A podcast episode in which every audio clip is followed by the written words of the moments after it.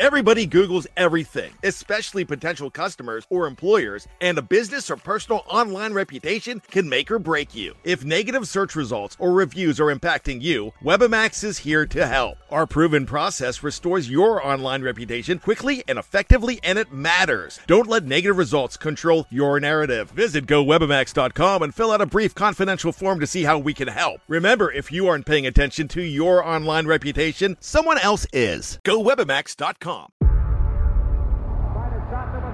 Before history is written, it's played.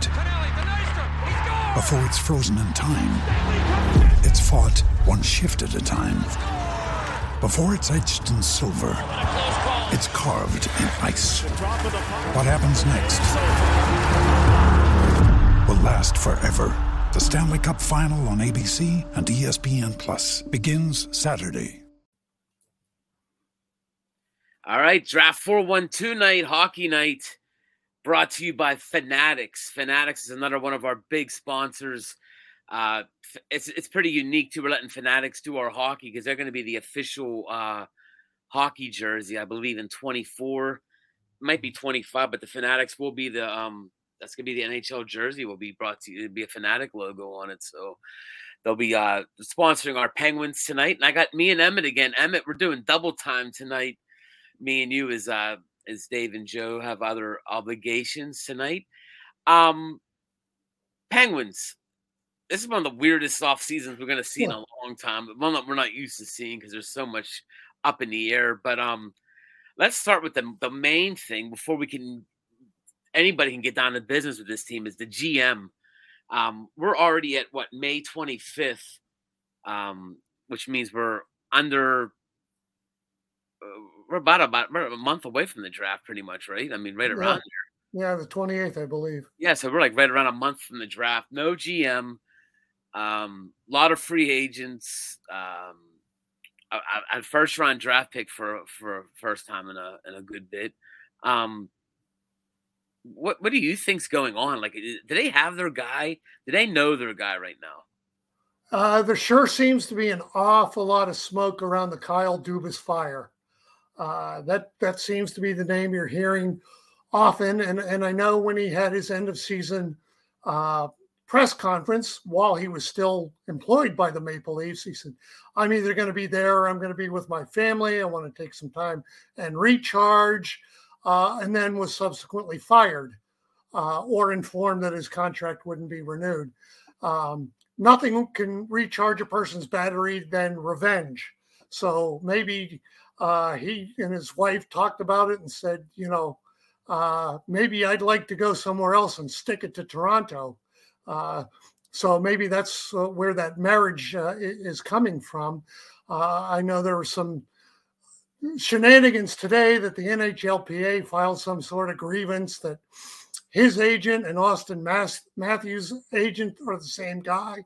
And they're worried that, if he becomes the GM, that he's going to try and poach players from Toronto. It's funny. They didn't seem to care about him and Matthews having the same agent when he was in Toronto. So this is just more Maple Leaf paranoia and entitlement out of the city of Toronto. I don't think it's any kind of impediment. If that's Fenway's guy, they're going to get him. I don't see it as an issue. Lots of GMs share agents with players. I think there may have even been an agent or two that became a GM. So that's much ado about nothing. Tulski was, I know, the early front runner, and plenty of reports out there that told he's not going to be the choice. I was dubious of that to begin with. I always suspected that they would just promote Waddle to a president move, and they would make Tulski the GM. Haven't heard much from Darch. I think the other thing that's kind of, you get a lot of conflicting reports on, is what the structure of the front office is going to be. Is there going to be a president of hockey operations and a GM, or is it going to be a GM that's in charge of hockey operations? Who's going to be the lead guy? Who's going to be subservient? So there's a lot of questions, But I think we're going to get answers probably, well, with the holiday weekend, I don't expect a lot. But, you know, especially if you got Las Vegas closing out Dallas tonight, you've got several days of kind of dead air with the NHL. And this is the kind of time frame where the league would like you. If you're going to make an announcement, either make it between the conference finals and the Stanley Cup, or wait until the Cup is over. So I would expect before game one of the Stanley Cup, we'll have an idea of who they have selected, what the structure is. We'll have had the introductory press conference. And we'll get a pretty decent idea what the blueprint is. I agree. That's actually a good point about the timing, because I know the NFL has the same kind of policy. Like, they hate when a guy they don't want him retiring during the Super Bowl week. They don't want all the press conference. You know, I mean, I get it. They don't want the media to be talking about anything other than the Super Bowl and the NHL, the Stanley Cup Finals, and this is going to be an off the wall year for the Cup, anyways, with Florida. And MLB actually has a rule against it during the World Series. You can't announce personnel moves during the World Series. You know what? I think maybe that's what I think you're right. Like, the manager, you can't fire a manager. You can't do really. You can't announce anything going on. That is true. Do you think? So you think that whole thing with Did you think that Dubas might have meant what he said and then just sat back down, or do you think he knew the whole time? Maybe he wanted to say it to save face a little bit with Toronto, or I think he truly wanted to stay there. And I think that floating out was kind of a leverage move that, you know, I'd love to come back, but on my terms, and here are my terms. And I think maybe he overplayed his hand a little bit. I don't know. I think it's not exactly analogous, but I think it's kind of a little bit similar to LeBron's conference the other night after they left. No, he's not retiring. He's just kind of sending a shot across the Lakers' bow. I'm coming back, but this is what you're going to do when I come back. And I think that's what Dubas was doing. And now that he has been dismissed, again, I think he's probably got some bruised feelings, and he's going to want to try and stick it to Brendan Shanahan and the rest of Maple Leafs management. Now, going forward, once we do get a GM, there's a ton. We've talked this till we're blue in the face. The Penguins got a lot of different things that got to happen within the next month and a half, including the draft, free agencies. Basically, a lot of decisions got to be made pretty soon about who they want their goalie to be, who they're going to go after. If you were a betting man, which I don't know if you are or not, would you bet on Tristan Jarry being behind the pipes, or would you take the field? If someone told you Jarry or the field, who's going to be in the net? Well, in any kind of betting endeavor, it's generally the wise move to take the field, just simply because you have more candidates. Definitely. Now, do I think that's what's going to happen? I don't know. And here's kind of an interesting description of it. How I can almost see this playing out. I'm envisioning the end of Animal House, where there's just the wreckage all over the place, and Dean Warmer is sitting there in the remnants of the grandstand, and Robert Hoover pokes his head through and he says, you know, I don't know if this is an inopportune time, but can you see your way clear to giving us just one more chance? And I can almost see that with the remnants of the playoff, the Penguins' 2022-23 season, and Kyle Dubas is sitting there in the midst of it, and Tristan Jarry pokes his head through and says, you know, can you see your way clear to giving me just one more chance? And I suspect that kind of might be what happened, because it's, you know, I think most Pittsburgh fans would like to see Hellebuyck. I'd like to see Hellebuyck. I think that would be a really – I think that would solve a lot of problems. The issue being the cost to acquire him and the cost to extend him, because he's going into last year, his deal. So do you want to repeat this whole thing next year? I agree. What do you give up as a right? And I think there's going to be several suitors, so the price is going to be high. So you that's something you have to do. I don't want to lose the number one. I don't want to lose the number one for at least the next 3 to 4 years. Yeah, we got to that minor league teams. That minor league system is bare bones and needs to be rebuilt. That's the other thing. If you do trade a Pickering, all you're doing is getting rid of the last little pieces in your cupboard.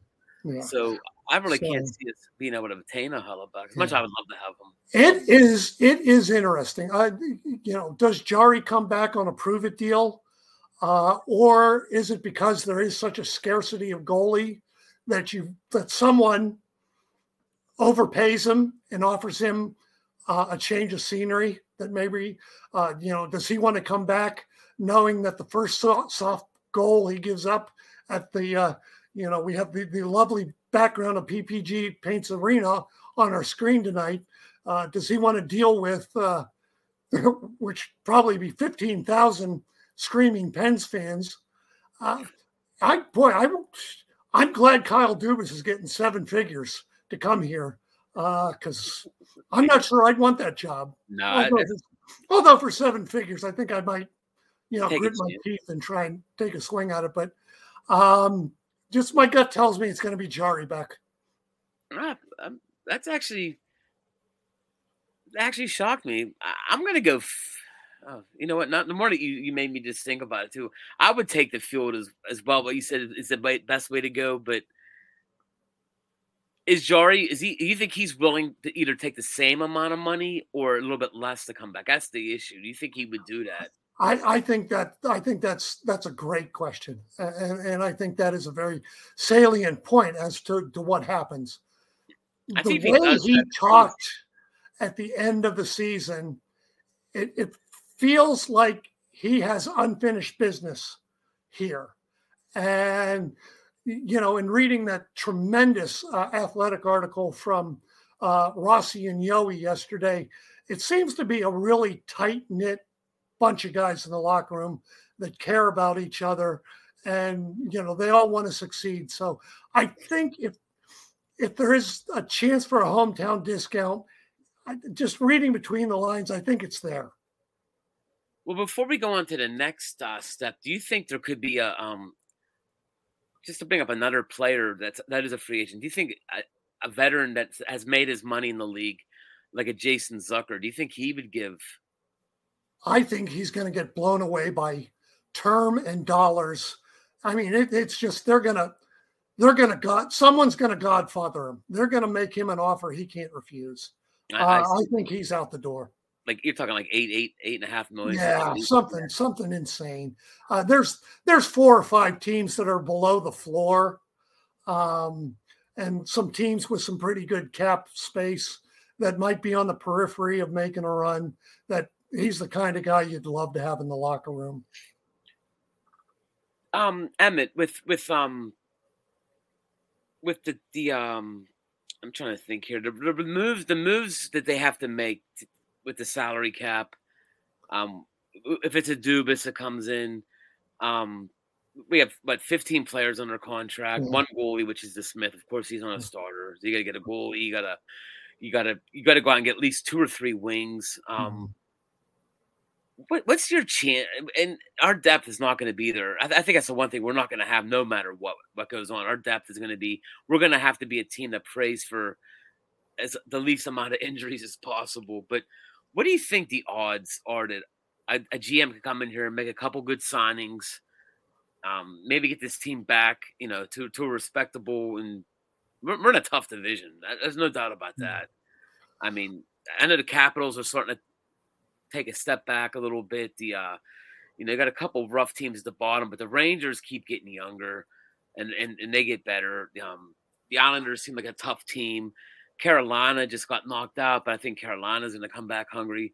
So what do you think the odds are that we could be a playoff team next year? I don't think it is as dire as many people believe. I mean, after all, they missed the playoffs by one game right now. And not that they would have had a long run. I think had they beaten Columbus or Chicago, you're probably – looking at a situation where Boston is resting up, getting ready for the the Western Conference winner. So this is not like the days of Rick Tabaracci in goal and 38 points over the 82 games. So let the, it's not like they have that far to go. You mentioned the Rangers, but the Rangers are in cap hell, and there's a I would put at least a 50-50 chance that somebody gives Lafreniere an offer sheet, and the Rangers either have to let him walk for draft picks or really screw up their cap, and then they have to cut other people left. I would not be surprised if the rate. I wouldn't be surprised if the Rangers take a step back because they made a lot of moves at the deadline. None of them really paid off. No. So, New Jersey is ascending. They're going to be someone. Carolina is definitely going to be there for a while. And remember, they don't have to be a top three in the division. They can get in on a wild card. So Boston, who knows? I didn't expect much from Boston this year because they're kind of similar in composition to the Penguins. Montreal's still off. Who knows what happens in Toronto? So, you've cleaned the toxicity out of the front office. Do they buy out Granlund and create some more space? Drew Connor's having a tremendous World Cup. Yes, he is. Maybe that translates. It's not the same thing, but if you remember several years ago, everyone thought Brad Marchand was a nice role player until he went to the World Championship and played with Sidney Crosby and discovered, hey, I can play this game. Yeah. And, not that I'm expecting 40 goals out of Drew O'Connor, but maybe this tournament is what gets the light to click for him.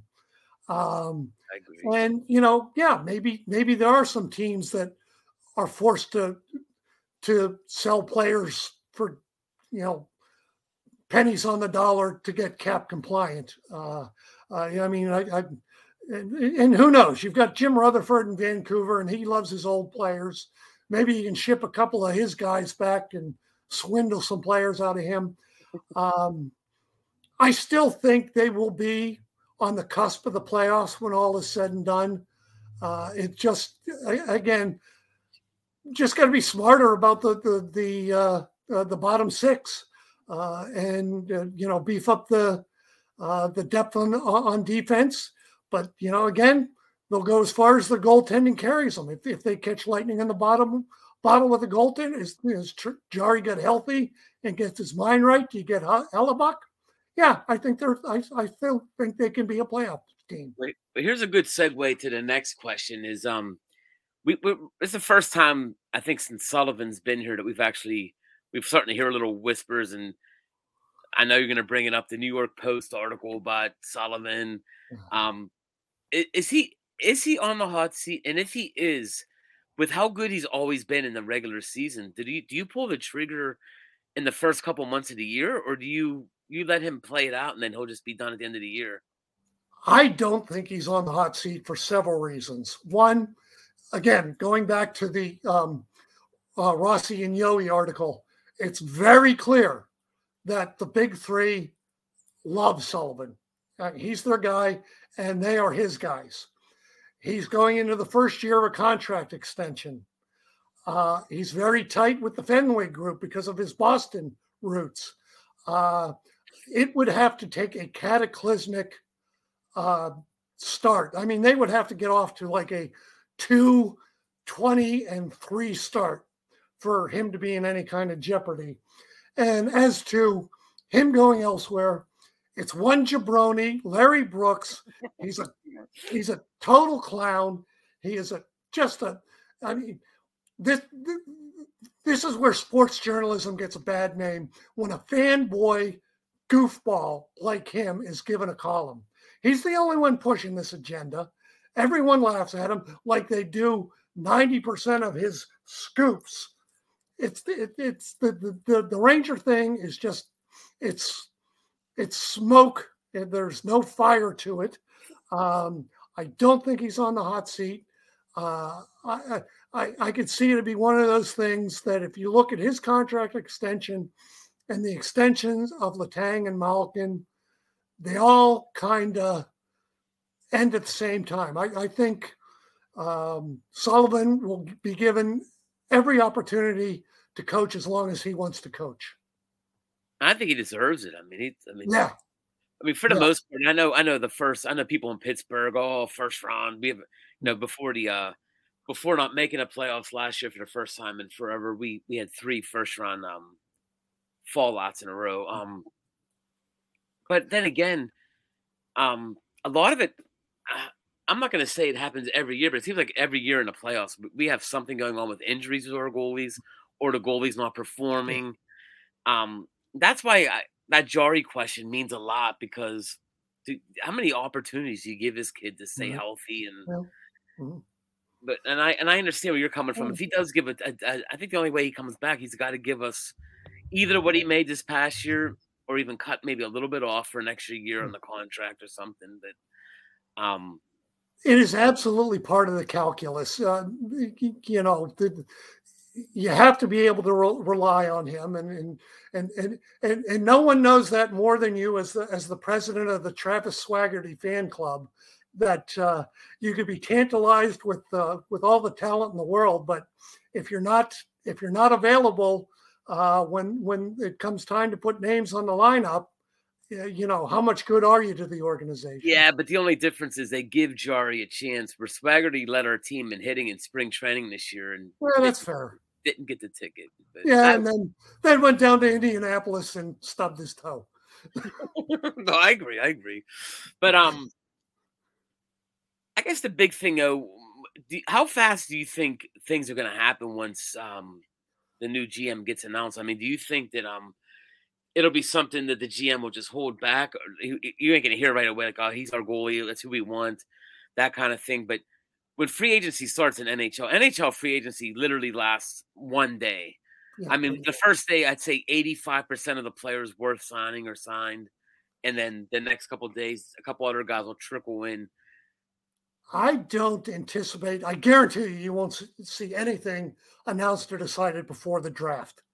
That will be the first opportunity for them to make a statement. If they're going to go outside and trade for someone, it'll happen at the draft.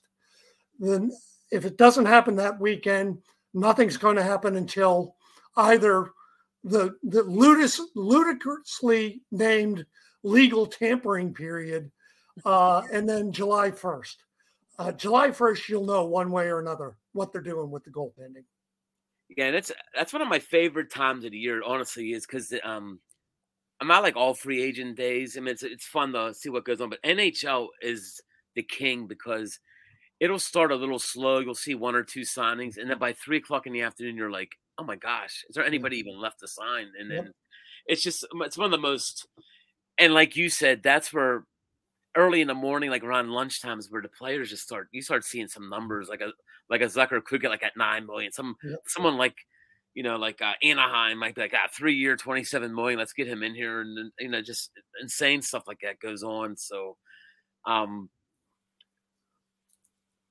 if I'm a betting man, I say the Penguins. If I'm looking at on paper right now, they wouldn't make the playoffs in my mind, because I thought that. Even though they had to win one of the last 2 games, I just think you add another year onto the big three. They're a year older now. That's another year added on. I still think Crosby plays at the highest level of the three. Of course, he's just a superstar. We'll probably never see a superstar like him again, where he's not as flashy as a McDavid or probably even like a Bedard. But I've never seen a guy work as hard as him with that much talent. Malkin, I've been hating on Malkin for about 5 years. I'm going to say hating on him, but the offensive zone penalties have killed me. I think the older he gets, the worse that gets. He just gets lazy in the offensive zone. He'll take a stupid hooking call 200 feet from his net. And then Letang, Letang is Letang. You're going to get a great game out of him, and then all of a sudden you're going to look at poor Brian Dumoulin out there going, what the heck am I supposed to do with this? Like 4-on-1s every 3 minutes. But they're a year older, so I think whoever this new GM is has to really walk the tightrope. You want to sign some guys and try to get them back, but you want to sign guys. You don't want to sign 33, 34-year-olds to do this. You got to try to sign them 28, 29, 30-year-olds that are maybe just starting to come into their own. And that's a tough thing to do. It really is. And I hope you're right, man. Yeah, I think the big obstacle to that is where almost everyone is in agreement that this draft class is amazing. Oh. And, you know, for those of you tuning in, I would urge you to go check out JT. Has been doing a lot of draft previews of draft prospects. It's really good stuff. The hardest thing is finding negatives on the top five guys in this draft. The top five guys in this draft, there's very little negative. It's mostly defensive play, if anything. But as good as this draft class is, I don't think the free agent class is very good at all. No, it's not. There's just – so that's going to be the problem. Are you going to throw AAV and term at guys that are not going to be significant upgrades? I mean, clearly you have to flesh out the roster. You got 15 guys under contract. And, you know, again, I don't want them to move the 14th pick. I don't think they will move the 14th pick. I think there's actually an opportunity for them to select a player at 14 that maybe not this year, but could, you know, someone like a Matthew Wood at UConn. You give him one more year to get some strength on. I could see him breaking camp in 24 with the Pens. Or if you get a kid like with uncertainty with someone like a Matchfuck, I don't know that he'd make it to 14, but, you know, maybe his ability to come over to the States for a couple of years, scare some teams off, like Washington got a kid last year because of signability issues. But I think there is a possibility at 14 you get a guy that if he doesn't break camp this year, he can next year. I agree. I think this is the one draft where I think within 2-3 years of this draft, you will see a lot more NHL players than you have in the past. Because you usually get 2 or 3 at the most that come out in the draft and play right away. I think this year you're only going to see 2 or 3 again because a lot of the guys in the top five, a couple of them are on the USA developmental kids. They're going to have another year or two down. But this draft in 2 years – like you just said, a lot of these players, all they need is 15, 20 pounds, 10, 15 pounds. Get a little bit of muscle and get stronger. And I hope if they stay at 14 that it is either a European player or a kid that's in the U.S.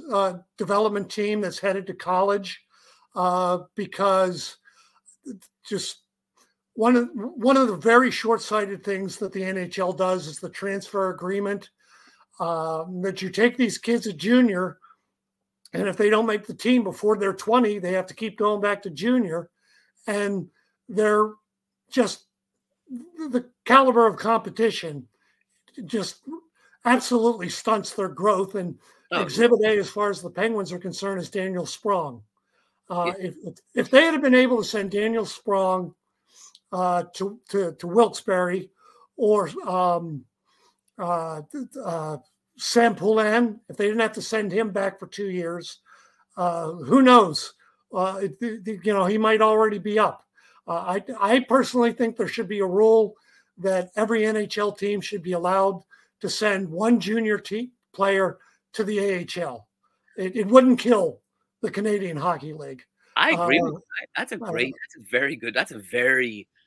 That's such a good point because, I mean, you get these guys that we're drafting them and they already put up 97 points in 42 games or something crazy or, you know, 130 points in 70 games. What good is it doing now? Yeah. Okay, you're drafted, but you're going to go back and just play again against these kids. And, I mean, to me, I think it's actually more dangerous for a player because I'm thinking these young juniors, I'm making a name for myself. I'm going to take a run at Sammy Poulin and make a name for myself. Or I'm going to... Absolutely. Great point. I'd rather see a guy at 8 in the AHL, like taking his lumps maybe, you know, hey, struggling a little bit, but hey, you know what? Yeah. You start seeing these veterans working with them. And to me, that's what you just said there. That could be one of the biggest problems of the NHL. And that's a great point to bring up to the people out there to think about that. That's Tell you that might be a great article right there, man. That's a great idea. If they're not in the NHL, if they're at the AHL, the organization has access to them every day. Yep. So you can keep track of their diet, their exercise. You can make sure that they're not going to bars. That they've got their focus. That you've got older players to keep them in line, teach them how to be a pro. I mean, if you're really a top end guy, it's almost like a reverse Rule 5 guy in draft. You look at most of these guys, they spend a year in the major leagues and you never hear from them again because now you're making too big of a jump. In Canadian junior, you're sending them back and there's no competition. It's too easy. They develop bad habits. I agree. And it's like, all of a sudden, these other kids look at him like, oh, he's a millionaire. He's going to be a millionaire one day, whatever, blah, blah, blah. It's like, I agree with you. And plus, what would it hurt for, the Penguins do a really good job with their AHL team, teaching them the system of the team. These guys come up. And we've seen it how many times guys come up that aren't talented, but they play our system, so they plug and play them. What would it hurt to have a guy down there learning our system for 2-3 years and then, boom, I mean, I don't get it either. It's all about, I guess you said, it's the Canadian way of just, we want our players here. And, I don't agree with that. That's a great, one of the best points. That's a great point. And makes me actually sort of bitter at the NHL for that. So, but put it on the list. That's a great, it is. The greatest game. One of the great, I can't say it's the greatest game, but it's right there. I love baseball and I love hockey. And they both are. And hockey, when you watch a good game, I'm watching Vegas and Dallas. I can care less who's playing sometimes. Just hockey's fun to watch. Between that and the referee, we can get in the whole thing with the referees too. It's one of the sports that's it's a total. It's trip that time. It's not a trip this time. But any sport like that is the same way. Because in basketball, it could be a hack this time, a hack not next time, and in football, it's an interference one time, but. Sports that have calls like that—that's where baseball. I think being an umpire is the easiest of the four because it's strike or it's a ball, it's fair, it's foul. You're safe or you're out. I know there's other things other than that, but for the most part, hockey tends to get a black eye from its refereeing. It's said a million times over. It's the best sport. It's the worst league. Oh, and again. I'm going to become public enemy number one in Canada. But, if you listen to the NHL on Sirius XM, they devote 80% of their time to 20% of the league. And it's not even that. They devote it to two teams, Montreal and Toronto. And, the NHL network on cable, they used to have during the day, they would have live studio show or live talk shows from the NHL store in New York. They kind of threw that away and they run everything out of TSN. And until they understand that this is a global game, it's a game that's great for millennials, but they've got to stop catering to 68-year-old cab drivers in Flin Flon, Alberta. I totally agree.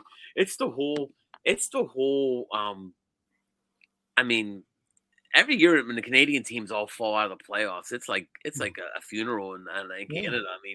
When Edmonton and Toronto both got eliminated this year, it was like, I've listened to TSN. I have a streaming feed for hockey, so I try to listen to when it is a Canadian team. I try to listen to their announcers just to see how biased they are. It's hysterical.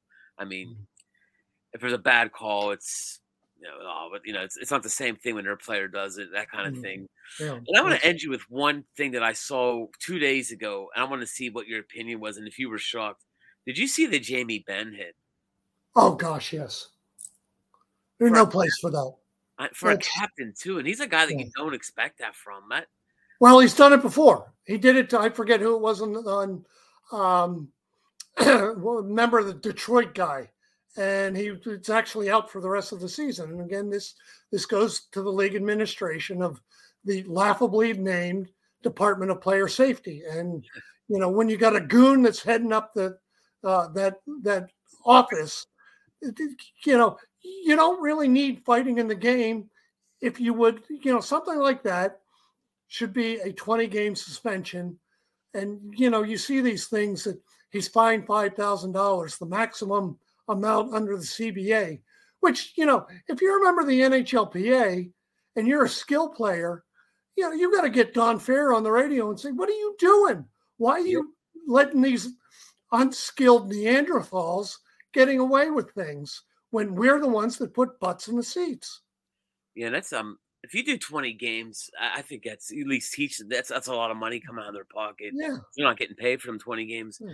I was just shocked when I saw it because you just don't usually see that from a captain in a playoff game, especially down 3 games, or they were down 2 games to nothing at the time. But that's one of the few times I've seen something like that from a captain in that situation. I was just wondering. That was some real Dale Hunter stuff. Yeah, it was. It was definitely that took me back to the Adam Graves days and stuff in the playoffs. But Emmett, once again, thank you. I want to thank Fanatics once again. Fanatics are great. If you never order something from Fanatics, they do everything. They have every sport you can think of. You can get on there, get t-shirts, hats, jackets. I've spent my share of money at Fanatics, that's for sure. And I want to thank Fanatics for being one of our sponsors. Please get on www.draft412.com. Look at all of our articles, different merchandise too. We got some great merch. There's a hoodie I got on right now, some Draft 412 stuff. Come on, follow us on the social media platforms, Facebook, Twitter. Ask some questions. We got some live podcasts coming up. We'd love you to come out too. We're going to start advertising them, so look for that. But anything you'd like us to talk about, if there's a podcast you want us to do, say, hey, why don't you talk about this one time? I'll run it past the guys, and we'll do one for you, because these guys I'm with 3 very knowledgeable guys, so we'll definitely do whatever you want. And just remember, you're on the clock, right, Emmett? We're always on the clock. Always on the clock, and definitely check out JT's NHL draft previews. He's also got some stuff up there. It's not my cup of tea, but he's got some NBA draft stuff up there that you won't probably see anywhere else. If you're into the NBA, probably worthwhile checking that out as well. Draft412.com. Yeah, get on there, and thank you guys, and thank you, Emmett. Great night. Yeah, pleasure was mine. Good job hosting. Thanks.